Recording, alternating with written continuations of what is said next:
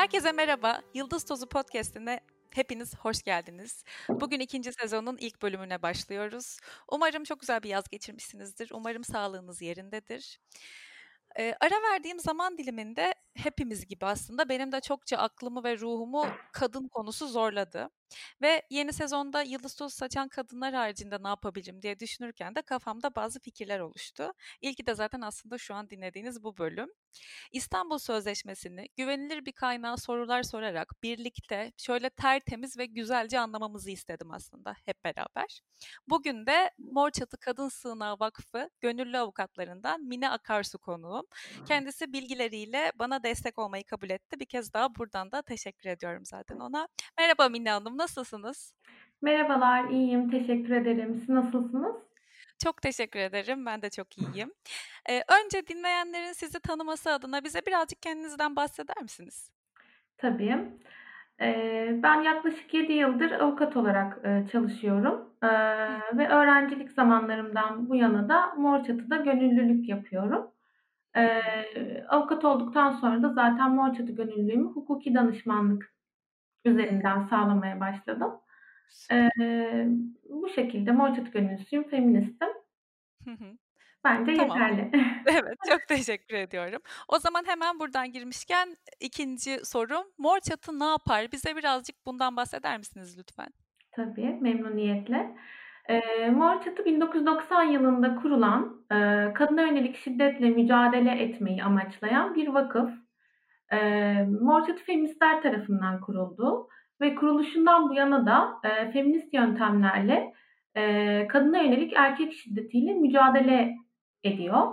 E, bu mücadelesini e, farklı alanlarda yapıyor. Birincisi doğrudan kadınlarla dayanışarak, e, kadınlarla dayanışıp onlara e, sosyal, psikolojik, hukuki destekler ve sığınak desteği sağlıyor ve buradan edindiği e, tecrübeyle birlikte de aslında e, kadın yönelik şiddetin durdurulmasına ilişkin nasıl politikalar olması gerektiğine dair bir savunuculuk yapıyor. Yani e, aslında politika üretiyor e, ve bunu da işte her mecrada devlet kurumlarına, e, özel sektöre, kişilere, kurumlara bunu aktarmaya çalışıyor. E, bu şekilde özetlemek yeterli sanıyorum. Daha evet, detaylı çok güzel özetlediniz. bilgi için web sitesinde ziyaret edebilir e, dinleyicilerimiz. Oldukça güzel ve hani anlaşılır bir sitemiz olduğunu düşünüyorum şahsen. Oradan da detaylı evet, Tabii ki.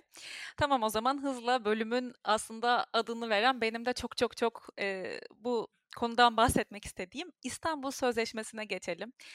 Mine Hanımcığım bize İstanbul Sözleşmesi nedir? Bir şunu güzelce anlatabilir misiniz? Tabii.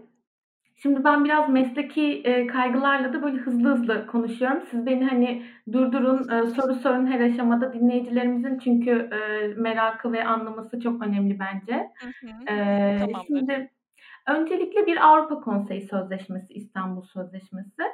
Tam adını e, telaffuz etmek gerekirse kadına yönelik şiddet ve ev içi şiddetin önlenmesi ve bunlarla mücadele e, hakkındaki Avrupa Konseyi Sözleşmesi böyle uzun bir ismi var. Hı hı. E, neden adı İstanbul Sözleşmesi? E, 2011 yılında e, ilk defa İstanbul'da imzaya açıldı ve Türkiye'de ilk imzacılarından biri. E, bu zaten Avrupa Konseyi Sözleşmeleri nerede imzaya açılırlarsa o isimle anılma gibi bir e, gelenek de var. Bu yüzden adı İstanbul Sözleşmesi. E, ve hani Türkiye'de e, o dönem ilk imzacılarındandı ve e, hızla da aslında sözleşmeyi hem imzaladı e, hem de yürürlüğe soktu. Yani iç hukukuna entegre etti. Çünkü e, uluslararası sözleşmelerin aslında iki ayağı vardır. Bir imzacı olursunuz. Bir de ratify diye bir e, kavram var. Yani sözleşmeyi yürürlüğe almış olursunuz. Hmm. Türkiye bu iki işlemi de tamamladı ve bence önemli noktalardan biri e, çekincesiz yaptı. Şimdi normalde uluslararası sözleşmelerde e, sözleşmeyi imzalasanız bile bazı maddeler işte benim hukukuma uymuyor, benim e, mevzuatıma uymuyor deyip çekince koyabiliyorsunuz. Türkiye herhangi bir çekince koymadan imzaladı. Zaten bu sözleşmenin niteliği gereği de bazı temel maddelerine çekince koyulması da mümkün değil. E, yani kısacası hani şu an günceldeki duruma bakarsak aslında bu bir iç hukuk metni gibi. Yani bizim nasıl e, ceza yasamız, yürürlükteyse, anayasamız yürürlükteyse e, bu uluslararası sözleşme tıpkı bir e, mevzuat hükmü, bir kanun maddesi gibi birebir uygulanabilir. Anladım. Hatta ve hatta e, bu bir insan hakları sözleşmesi olduğu için anayasamıza göre e, insan hakları metinleri, Türkiye'nin bağlandığı insan hakları metinleri e, bu mevzuat e, hiyerarşisinde e, anayasayla eşdeğer konumdadır. Yani e, anayasa gibi doğrudan uygulanır aslında. E, bir de ben sözleşmenin içeriğinden biraz bahsetmek istiyorum tabii. Evet, bu, lütfen. Bu kitabi bilgilerden sonra. Ee, bir kere şunu söylemek gerekir. İstanbul Sözleşmesi e, kimi zaman lanse edildiği gibi bazı devletlerin ya da bazı uluslararası örgütlerin yazdığı dışarıdan entegre edilmiş bir sözleşme değildir. Ee, İstanbul Sözleşmesi kadınların kadınlar için yazdığı bir sözleşmedir ve e, yüzlerce yıllık kadın mücadelesinin bir ürünüdür. Bunun içerisinde Türkiye Feminist Hareketi'nden gelen kadınlar da e, bulunmaktadır. E, sözleşme temel olarak e, şiddeti e, aslında şöyle sözleşmenin dört ayağı var diyebiliriz. Sözleşme hem şiddeti öncelikle önlemeyi amaçlar. Bu 4P bu mu oluyor? Evet, evet. Çok konuşulan 4P bu oluyor. O P de İngilizcesindeki e, yani İngilizce ilk karşılıklarındaki ilk harflerinden geliyor. Aynen. Prevention, önleme. Öncelikle taraf devletlere der ki sen e, şiddeti birinci olarak önlemelisin. Yani cezalandırma, koruma bunlar da çok önemli ama ilk amacın bunu önlemektir. Önlemek için ne yapmalısın? İşte gerekli tedbirleri almalısın. Ee, bunun bununla ilgili yasalar çıkartmalısın. Ee, işte kadınlara güvenceler sağlamalısın gibi. İkinci P protection, koruma. Ee, şiddete uğradığında kadınlara başvurabilecekleri mekanizmalar yaratmalısın. Bunların içinde neler var? İşte birazdan detaylı bahsedeceğimiz bizim koruma kanunumuz var. 6284 sayılı kanun. Ee, orada düzenlenen işte sığınaklar var. Sığınaklar açmalısın. Yasalar düzenlemelisin. Ee, yani kadınlar şiddete maruz kaldığında hukuki, sosyal, psikolojik desteklere rahatça erişebilmeli ee, ve e, bu şekilde Korunmalı. şiddet ortamından evet şiddet ortamından e, güçlü bir şekilde çıkabilmeli. Yani korunmalı. Hı hı. E, bu ikinci P'miz. Üçüncü P'miz de prosecution'dan geliyor. Bunun da Türkçe karşılığını etkin soruşturma olarak çevirebiliriz. E, şimdi şiddeti önleyemedin, e, işte meydana geldi. Kadını hem koruman gerekir hem de faili cezalandırman gerekir. Ki e, totalde baktığımızda bu aslında diğer tüm amaçlara da hizmet eden bir şey olsun. Yani bu dört şey birbiriyle zaten çok bağlantılı. Yani birini yapıp bir diğerini sağlamak için ondan elde ettiğim faydayı onunla bir entegre bir şekilde e, aslında uygulamak gerekiyor bu P'leri. E, etkin soruşturmada işte e, faili m, ceza soruşturmasına tabi tutmalısın. Gerekliyse e, etkin cezalar vermelisin. E, sonuncu P'miz ve ya benim çok önem verdiğim şahsen e, ve birçok uluslararası sözleşmede de aslında bu tarz hükümler yoktur hani bu kadar genel hükümler. Policy making. Yani Policy şöyle diyor. Making. Evet, koordineli politikalar üretmek e, meselesi. E, tüm bunları yaparken diyor aslında şiddetin bir kaynağı var. Sözleşme bunu da açıkça söylüyor. Kadına yönelik şiddetin sebebi toplumsal cinsiyet eşitsizliğidir diyor. Hı hı. E, bu işte e, buradaki kadın kavramı içerisine e, cinsi, daha doğrusu toplumsal cinsiyeti sebebiyle şiddete maruz kalma üzerinden bakıyor. Yani biyolojik kadınlık üzerinden değil. Anladım. E, şiddete maruz kadınların şiddete maruz kalmasının sebebi e, toplumsal cinsiyet eşitsizliğidir ve sen bu toplumsal cinsiyet eşitsizliğini ortadan kaldırmadan diğerlerini yapsan da zaten şiddet ortadan kalkmaz. Dolayısıyla sen de görevini yerine getirmiş olamazsın diyor. Ya bu çok önemli sürekliliği bir şey. olmaz o şekilde muhtemelen. Kesinlikle. Bunun içerisinde neler giriyor? Aklınıza gelebilecek her şey. Aslında e, sadece kamuda e, işte kişilerin cinsiyet toplumsal cinsiyet bakış açısına sahip olması değil. İşte onlara toplumsal cinsiyet eğitim verilmesi değil. Özel sektör de kapsar şekilde, işte kişileri de kapsar şekilde. Yani devletin tüm organlarıyla ulaşabileceği her yerde e, toptan bir e, şiddetle mücadele ağı oluşturması gerekiyor. Ve hani bunu yaparken de aslında kadın erkek eşitliğini, cinsiyet eşitliğini, toplumsal cinsiyet eşitliğini sağlayıcı e, politikalar gütmesi gerekiyor. Bu dördüncü P'miz de bu demek. Bu yüzden de çok aslında önemli. Diğerlerini tamamlayıcı bir şey. Evet dediğiniz gibi. Hı hı. Yani umarım açık olmuştur e, sözleşmenin ne olduğu meselesi. Oldu ama ben eğitim hayatım boyunca her şeyi çok basit örneklerle anlayabilirdim. Aslında şu an hem kendim için hem de dinleyen benim gibi insanlar varsa diye bize bunu çok büyük bir şiddete yani çok büyük bir şiddet örneği olmadığı haliyle çok basit bir çocuğa anlatır gibi örneklendirebilir misiniz? 4P'ye hani bağlayarak. Hı hı. Ee, şimdi bu önleme ve koruma aslında bizim ım, vereceğim örnekte iç içe geçmiş olacak. Şimdi bizim 6284 sayılı bir kanunumuz var. Onun adı da Kadına Karşı Şiddetin Önlenmesi ve Ailenin Korunması Kanunu diye. Zaten bu kanun hemen sözleşmenin imzalanmasının akabinde e, çıktı. Şimdi ben şiddete uğradım ya da şiddete uğrama tehlikesi altındayım. Bu şiddet de nedir? Hani aslında şiddet tanımlarını yapmak da çok önemli. Hem kanunu Kesinlikle. hem e, sözleşme şiddeti yalnızca fiziksel olarak sınıflandırmıyor. E, bu psikolojik şiddet olabilir. İşte e, kişiyi değersiz hissettirme, e, bağırma, çağırma, duygusal olarak e, kendisini yoksun hissetmesini sağlama, duygusal olarak bir e, nüfuz altına alma. E, fiziksel şiddeti zaten çoğumuz biliyoruz. E, ekonomik şiddet, ekonomik olarak güçsüzleştirip o şekilde nüfuz altına, bir şekilde kontrol altına almaya çalışma. E, ve cinsel şiddet e, yine cinsel e, yolla işte e, kişinin cinsel bütünlüğüne zarar vermek suretiyle e, kişinin üzerinde bir hakimiyet kurma. Yani hepsinin temeli hakimiyet kurma ancak farklı araçlar kullanılıyor. Şimdi sözleşme diyor ki bizim kanunumuz da zaten o çerçevede hazırlandı. E, sadece fiziksel e, şiddet söz konusu değildir senin bu kanunu harekete geçirmen için diyor. Hı. Örneğin ben e, evli bir kadınım. E, çalışmıyorum. E, eşim e, bana yeteri kadar ekonomik destek sağlamıyor. İşte ihtiyaçlarımı karşılayabileceğim kadar ya da e, işte evin ihtiyaçlarını karşılayabileceğim kadar. Hı hı. Bu durumda ben e, sırf bu sebepten yani ekonomik şiddete uğradığım için de e, bu kanun kapsamında gidip tedbir kararı alabilirim. Çünkü ekonomik şiddet de çok ciddi boyutları olan bir şiddet. Aynı şekilde psikolojik şiddet. Zaten bizim gördüğümüz e, vakalarda böyle hepsinin bir anlamda iç içe geçtiğini ben şahsen e, deneyimledim. E, koruma kararı nasıl alacağım? Gideceğim işte karakola. E, basit bir dilekçe yazacağım. Ya bu arada hem karakoldan hem mahkemeden talep edebilirim. Eğer mesai saatleri içerisindeyse kişinin biz kara, e, mahkemeye gitmesini her zaman daha çok öneriyoruz. Yazılı dilekçeyle başvuracağım. Ne isteyebilirim? İşte burada sözleşmenin bize verdiği şeyler yine kanunda da yazan kişinin benden uzaklaşmasını isteyebilirim. Hı. Kişinin e, şiddet gösteren kişinin bana herhangi bir iletişim aracıyla yaklaşmamasını isteyebilirim.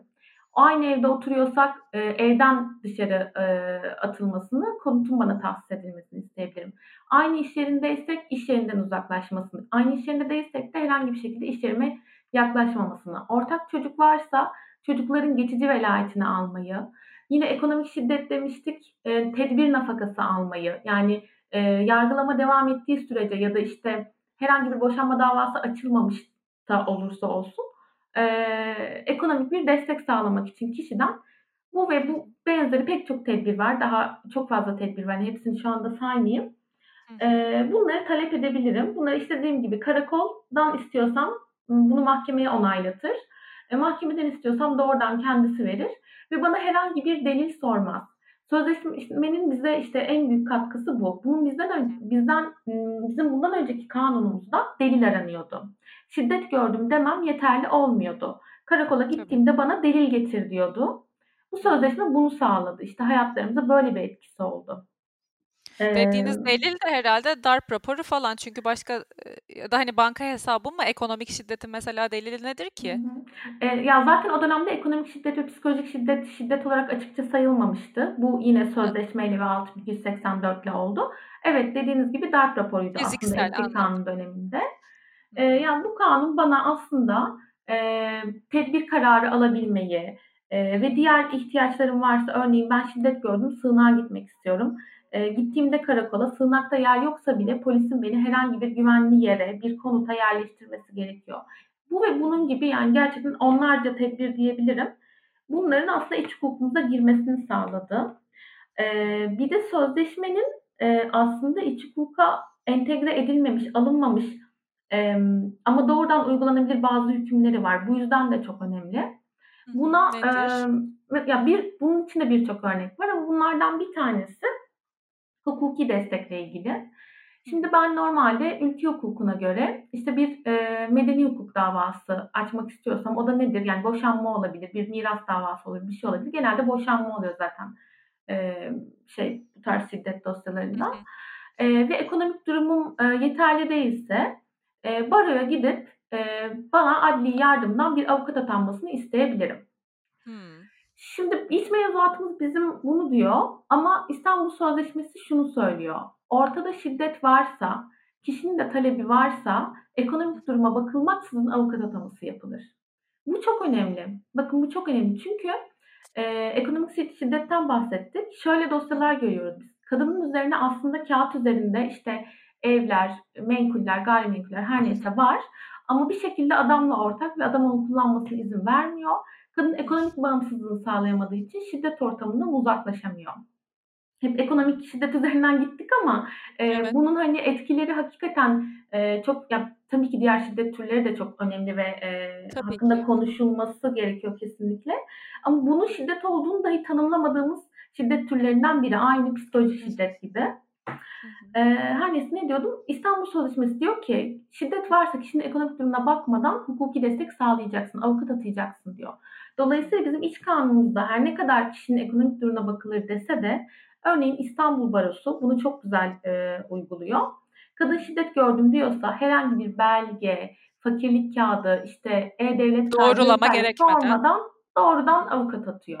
Bu bizim doğrudan sözleşmeden e, aldığımız bir şey yani sözleşmenin bize sağladığı bir imkan. Hani bu 6284'e entegre edilmiş tedbirleri tek tek saymıyorum bile. Bu çok ufak bir örnek. Yani bunun gibi dediğim gibi onlarca e, koruma mekanizması, onlarca tedbir var gerçekten.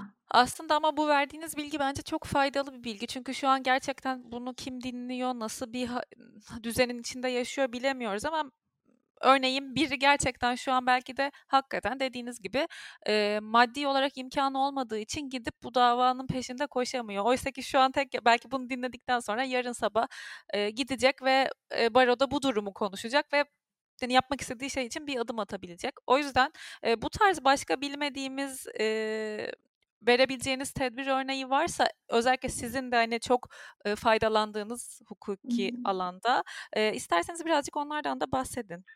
Tamam tabii ki memnuniyetle. Şimdi e, öncelikle şeyi söyleyeyim. Bu 6284 sayılı kanunun dili e, çok yalın, çok sade bir şekilde onundan yararlanarak tedbir almak isteyen kişiler onu açıp okuyup çok rahat anlayabilirler. Yani bir hukuki dile sahip değil. Yani bu da aslında normalde kanunların bize sağlamadığı bir şey. ama hani orada da doğrudan yazmadığı halde İstanbul Sözleşmesi vasıtasıyla bizim hayatlarımıza yansıyan bir örnek daha geliyor aklıma. Şimdi normalde bir ülkede işte herhangi bir hukuki dava açmak için e, bir bir kimlik numaranızın olması gerekir. Yani Türkiye vatandaşı olmanız zorunlu değil ama bir yere mensup olmanız gerekir. Bir, e, yabancı uyruklu da olabilirsiniz. E, ama işte göçmen kadınlar e, söz konusu olduğunda birçoğunun herhangi bir vatandaşlık bağı yok. E, işte Türkiye'de e, geçici evet. koruması dahi yok. E, şimdi normalde bu durumda bir kişi bizim ülke hukukuna göre herhangi bir imkandan faydalanamıyor. Ama İstanbul Sözleşmesi şunu diyor. Şiddet varsa şiddet dediğimde dört şiddet türünü de kapsıyor her zaman. Hani bu dört başlıkta sıralayabileceğimiz aslında. Herhangi bir şiddet varsa yine delil, ara, delil aramaksızın e, bu ülke hukukundaki koruma tedbirlerinin hepsini e, göçmen kadınlara, mülteci kadınlara da sağlamalısın diyor. Yani kimliğine bakmamalısın diyor. Yani uygulamada tabii bunun bazı yine de sıkıntılarıyla karşılaşıyoruz biz. Hani göçmen kadınların sığınağa kabulü konusunda ya da işte bazı tedbirlerden yararlanmaları konusunda çeşitli sıkıntılar oluyor ama hani bunu yapabileceğimizi bilmek çok önemli. Tabii. Başka peki bu şekilde verebileceğiniz, eee, bir örnek yine sizin yararlandığınız ve dinleyen birilerine belki, hani, ilaç olabilecek, eee, geliyor mu aklınıza? Tabii. Eee, yine İstanbul Sözleşmesi'nin, emm, vasıtasıyla 6284 sayılı kanuna girmiş, bence çok da fazla bilinmeyen, hatta avukatlar tarafından bile bilinmeyen bir tedbir. Geçici velayet. Eee, şimdi kadınların, eee, şiddet ortamında kalmalarının çeşitli amaçları olabiliyor. Yani bunlardan birincisi bir şekilde şiddetle mücadele etme yolunu kendisi bulmuş olabiliyor. Çıkmak için hazır olmayabiliyor, haklarını bilmeyebiliyor ya da bir şekilde dediğim gibi kendi döngüsünü buluyor ve hani biz dışarıdan biri olarak ona hiçbir şey demek eee, asla haddimize değil. Yani biz başvuran kadınlara da her zaman kendi kararlarını vermeleri gerektiğini söylüyoruz. Ancak elimizdeki imkanları bilmek önemli. Tabii. Bunlardan eee, en önemlisi çocuklar. Eğer bir eee, resmi evlilik söz konusuysa kadınlar çoğu zaman çocuklarını bırakıp gitmek istemiyorlar. İşte adamlar onları çocukla çocuğunu elden alır, elinden alırım, velayetini alırım diye işte her tehdit ediyorlar. Eee, şimdi boşanma davası açmaksızın eee, şiddet varsa eee, kadın eee, çocuğun geçici velayetini eee, mahkemeden bu kanun kapsamında talep edebilir ve mahkeme buna hükmederse aslında eee, henüz boşanma davası açılmaksızın da çocuğun tüm velayetini anne kullanabilir. Ne Bu kadar önemli. bu evet, bu gerçekten çok önemli ve, eee, uygulayıcılar tarafından da aslında çok fazla bilinmeyen bir tedbir. Eee, ya, şeyi tabii ki hepimiz biliyoruz artık, yani, bir şekilde öğrendik de uzaklaştırma kararı, uygulanmayan uzaklaştırma kararları vs. ama bence bu tarz tedbirler de, emm, kesinlikle kadınların hayatını çok kolaylaştıran, onları güçlendiren şeyler. Hı ve yine şeyi eee, den bahsetmek gerekiyor bence. Eee, gerçi ondan biraz bahsettim, tedbir nafakası meselesinden. Eee, yine bu kanun kapsamında aslında, eee, şiddet uygulayandan geçici olarak, eee, maddi talepte de bulunabiliyorum. Eee, bir diğeri devlet organlarından geçici maddi yardım talebi meselesi, kaymakamlıklardan vs. İşte sığınak zaten çok önemli bir araç, Tabii. şiddetten korunmada. E, bunun gibi pek çok tedbir var. Örneğin kişinin kişi polis, eee, şiddet uygulayan kişi polis, kişinin silahına el konulmasını dahi kanun kapsamında talep edebiliyorum. Evet, yani burada kanun dediğim şey aslında hep dayanağını sözleşmeden alıyor. Hı hı. Eee, ve belki şunu da belirtmek gerekir. Bu sözleşmenin neden önemli olduğu meselesi, neden işte doğrudan uygulanabilir olduğu meselesi. Bu sözleşmenin bir, eee, denetim organı var, Grevio. Eee, adı Grevio. Bu denetim organı işte 4 yılda bir ülkelere, eee, ziyaretler yapıp hem devletle konuşup hem sivil toplum örgütleriyle konuşup hem de yerinde ziyaretler yapıp bu sözleşmenin uygulanıp uygulanmadığını denetliyorlar. Şimdi mesela devlet organı işte Türkiye hakkında verilen Grevio raporunda biz her şeyi 6284'e yazdık diyor. Ama, eee, denetim organı gelip sen 6284'e yazdın ama işte bu kadınlar uzaklaştırma kararı almasına rağmen neden öldürülüyor, neden etkin cezalar verilmiyor? diye, eee, aslında eleştirel bir rapor sunuyor günün sonunda. O yüzden yani 6284 ile ilgili anlattığımız her şeyin ya da orada yazmayan tüm koruma tedbirlerinin, tüm politikaların ucu İstanbul Sözleşmesi'ne çıkıyor. Anlıyorum. Gerçekten ne kadar önemliymiş. Keşke böyle olaylar aracılığıyla, böyle, işte, hashtag'lerle vs. gündeme gelmeden biz bu konuda bilgileniyor olsak, hani, bütün kadınlar olarak herkes cephanesinde hatta bütün, yani, bütün cinsiyetler olarak, herkes bunu cephanesinde tutuyor olsa ama sizle yaptığımız toplantıda aldığım notlarda şeyi görüyorum, şey yazmışım, "Sözleşme olmasaydı soru işareti, şiddet meşru mu?" Siz çünkü biraz bunun üzerinde de durmuştunuz. İsterseniz bu hı. konuda söylemek istedikleriniz varsa ona da burada yer verelim. Tabii. Şimdi biz, eee, kadınlar olarak hep daha fazlasını, daha ileriyi, işte, isterken bir anda elimizdekileri tutunmak zorunda kaldık ve sürekli bu İstanbul Sözleşmesi'ne, işte, imzadan geri çekilmek gibi şeylerle bizi tehdit ediyorlar. Aslında ya, bence şunu, ııı, tabii ki bu sözleşmeden çıkalım anlamında değil, yani, sözleşmenin yararlarını çok fazla bahsettim biraz önce de. Eee, ama şunu da bilmek gerekir. Eee, sözleşmeden çıkmak demek, eee, şiddet uygulamanın meşru olması anlamına gelmeyecek. Yani bizim anayasamızda da eşitlik maddesi var. Eee, İstanbul Sözleşmesi'nin bir geçmişi var. bir SEDAV var. Bir Birleşmiş Milletler Sözleşmesi olan SEDAV var. SEDAV'a da Türkiye taraf. Türkiye Avrupa İnsan Hakları Sözleşmesi'ne de taraf. Orada da e, işte e, toplumsal cinsiyet eşitsizliğine dayalı şiddetin e, önlenmesi gerektiği, açıkça bir insan hakları ihlali olduğu pek çok mahkeme kararında zaten vurgulanmış. Yani sözleşme bunun tap noktası belki ama buraya gelene kadar e, pek çok e, uluslararası sözleşmede işte onların ek protokollerinde, mahkeme kararlarında bunlar zaten vurgulanmış. Yani bunun böyle hani öcü gibi gösterilip sanki bununla böyle e, şey yapıldı böyle nasıl ifade etmem? Yani bu, bu giderse bir grup insana göre tüm sorunlarımız bitecek gibi bir şey lanse ediliyor ya. Aslında yani öyle bir şey de yok. Ee, zaten haklarımızdan vazgeçmeyeceğiz. Bu sözleşme evet. zaten gitmeyecek. Ee, ama gitmesi yani gitmesi ihtimali konuşmak istemiyorum ama bu şiddeti meşru kılmayacak. Onu söylemeye çalışıyorum. Tabii ki. Hı hı. Ee, bu, bu şekilde yani bu, bu sözleşmeyi diğerlerinden ayıran aslında biraz önce de söylediğim e, açıkça toplumsal cinsiyet eşitsizliği meselesini tanımlaması ve bunun bir şiddet olduğunu ortaya koyması bu açıdan çok önemli. E, zaten bu toplumsal cinsiyet demesinin sebebi de aslında e, sadece biyolojik cinsiyetlere dayalı olarak e, uygulanan şiddeti kapsamaması. Tam da bu noktada o zaman e, diğer soruma geçiyorum birazcık da bu sözleşmenin İstanbul Sözleşmesi'nin LGBTİ artı ile ilişkisinden söz edebilir misiniz bize anlayacağımız şekilde? Tabii. Ee, şimdi konuşmanın başından beri hep e, toplumsal cinsiyet kavramını kullandım. Bu bilindiği üzere biyolojik cinsiyetten farklı bir şey. Ee, yani kişinin e, cinsiyet rollerinde hangisini e, hangisine karşı bir yönelimi olduğuyla alakalı bir şey. Dolayısıyla bu sözleşme böyle bir tanım yaptığı için e, kişilerin cinsiyet kimliğine ya da cinsel yönelimine den kaynaklı e, şiddet uyguladığında da biri onu korumuş oluyor. E, yani dolayısıyla evet LGBTİ artı bireyler de bu sözleşmeden yararlanabiliyor. Çocuklar da bu sözleşmeden yararlanabiliyor. E, ya bir şekilde e, cinsiyet e, cinsel kimliği ya da e, cinsel yönelimi sebebiyle şiddet gören ya da şiddet görme tehlikesi olan herkes bu saydığım tedbirlerin hepsinden faydalanabiliyor. Sözleşmenin tüm maddelerinin kendisine uygulanmasını talep edebiliyor. E, bu da çok önemli bir çok bilgi önemli. bence. Kesinlikle. Yani belki ailesinden ekonomik şiddet gören bir birey var söz konusu olan. O zaman gidip aynı dediğiniz şekilde e, ben bu konuda hani ailemden destek görmüyorum deyip bu gerekçesi de bu olarak gidip bir baroyla görüşebiliyor ve başvuruda bulunabiliyor değil mi bir önlem konusunda?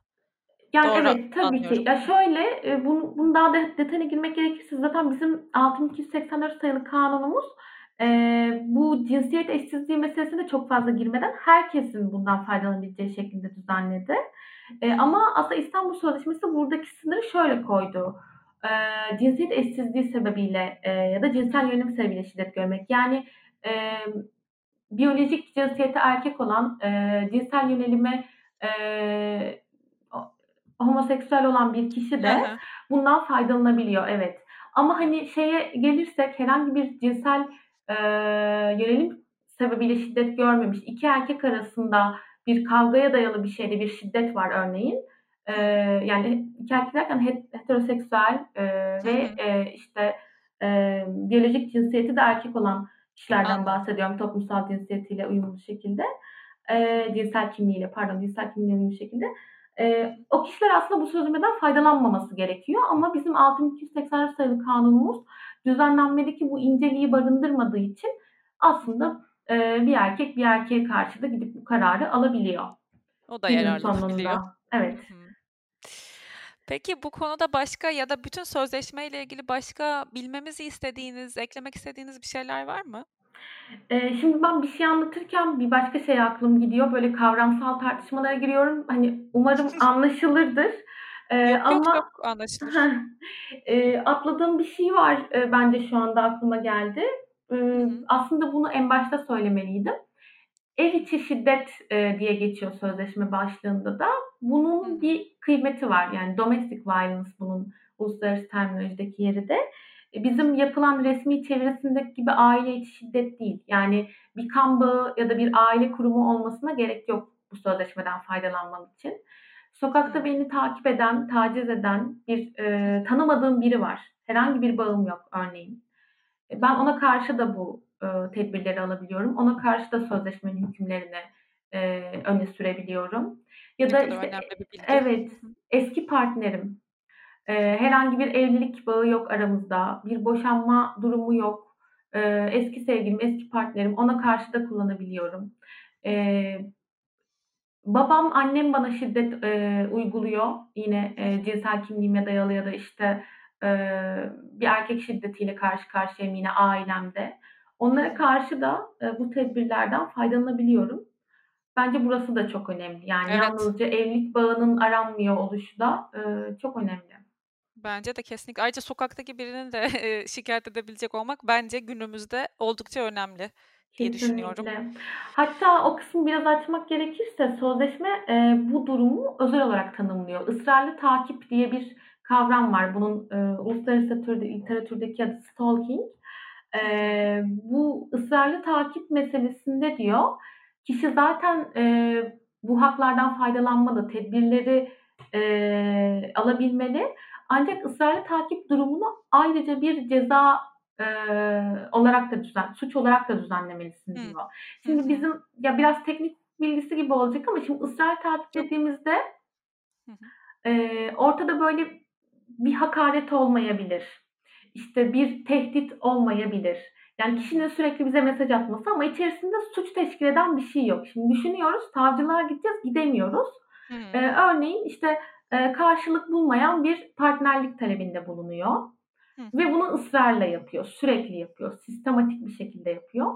Ortada aslında böyle bizim kanunlarımıza baktığınızda suç teşkil eden bir şey yok. Hani sadece huzur ve sükunu bozmak diye bir e, suç var. Belki onun içerisine sokulabilir. Sözleşme bu noktada gelip bize diyor ki böyle bir durumu da suç olarak düzenlemelisin diyor. Yalnızca hakaret tehdit buna yeterli değil. Hı hı. E, bu örneğin e, üzerinde Grevio raporundan bahsetmiştim biraz önce. Grevio raporunda da çok vurgulanan bir şey. Şimdi biz birçok şeyi entegre ettik. Uygulamada başarılı olduk olmadık o kısmı başka bir tartışma. Bir de entegre edemediğimiz kısımları da var. Bize yapılan eleştirilerde işte ceza kanunlarını ısrarlı takibi suç olarak sokmadığını söylüyor hmm. e, Grevio raporu. E, bu anlamda da çok önemli. Yani hem güncel durumu hem olması gereken şeyleri e, aslında ülkeleri anlatıyor, dikte ediyor. Hı hı. Peki şey merak ediyorum. 4 senede bir denetleniyor dediniz ya. En son ne zaman denet yani şu an mesela ne kadar var bir sonraki denetlenmeye? Ee, aslında e, şimdi şöyle bu her ülkenin denetim bittikten sonra yapılıyor. Bizim 2016'da verilmişti rapor. Hmm. Aslında bu sene tekrar e, dönmesi gerekiyor 4 yılda bir olduğu için. Ama Grevio heyeti diğer ülkelerin incelemelerini bitirmediği için sıra tekrar dönmüyor. Yani imzacı olup da ilk incelemesi yapılmamış çok fazla ülke var. Dolayısıyla Anladım. bunda biraz sarkmalar oluyor. Ama 2016 deyip hani 4 sene öncesi gibi düşünmemek lazım. Grevio raporunun Türkçesi de var. Merak edenler girip okuyabilir. Yani e, çok güzel bir metin. Hani şey olarak da böyle e, hakikaten hukukçu değilim diye korkmasınlar. Hani e, merak edenler için e, güzel yazılmış bir nihai rapor. Hem gölge rapor var sivil toplum örgütlerinin hem devletin raporu var ama Grevio'nun nihai raporu birebir bütün uygulamadaki sorunları, işte e, henüz yürürlüğe girmeyen maddeleri, eksik aksak uygulanan yerleri bir bir bir bir anlatıyor. Mesela bunlardan bir de veri tutma meselesi. Şimdi biz hep şiddet olayları söz konusu olduğunda doğru düzgün bir veriyle karşılaşmıyoruz. İşte bazı sivil toplum örgütlerinin e, verileri var. Devletin rakamları şiddet azaldı diyor ama işte gerçek bir rakam yok ortada falan böyle. E, mesela o yönden de Türkiye eleştiriliyor. Yani çok uzun bir rapor yüzlerce yerden eleştiriliyor. İyi yapılan şeyler de takdir ediliyor. Hani öyle bir rapor sadece eleştiri üzerine değil. Ee, ama yanı hiç güncelliğini yitirmemiş. Aksine e, hani tekrar tekrar dönüp dönüp böyle yol haritası gibi bakmamız gereken bir şey. Ee, bu şekilde. O zaman bir şey yapalım. Siz bana e, bölüm kaydımız bittiğinde hem bu 6284 sayılı kanunu hem de bu raporu hani doğru kaynağı neresiyse bir e, kaynak paylaşırsanız ben de bu bölümün açıklamalar açıklamalar kısmına koyayım. İlgisini Tabii. çeken okumak isteyen en azından doğru kaynakçadan e, ulaşsın. Tabii memnuniyetle. O zaman bir de e, artık yavaş yavaş sona geldik ama hazır sizi bulmuşken bir de şeyden bahsedelim. Şiddet gören kadınlar e, ne yapabilir? Nereye başvurabilir? E, daha hani bu sözleşme ve kanun harici olarak soruyorum bunu. Daha pratikte ve daha Hı hı. anladınız ne sorduğumu. Birazcık da Anladım. ondan bahsedelim. Şimdi, eee, öncelikle Mor Çatı'ya başvurabilirler. Eee, yalnız Mor Çatı hafta içi, eee, telefonları açık Mor Çatı'nın. Emm, şu anda uzaktan çalışma yaptığı için birçok örgüt gibi telefonla ulaşabilirsiniz, e-mail ile ulaşabilirsiniz. Eee, telefon numarasını da hemen söyleyeceğim. Bir dakika. Eee, şey Ben bunu da zaten sayılı koyacağım açıklamalara. çok sevinirim.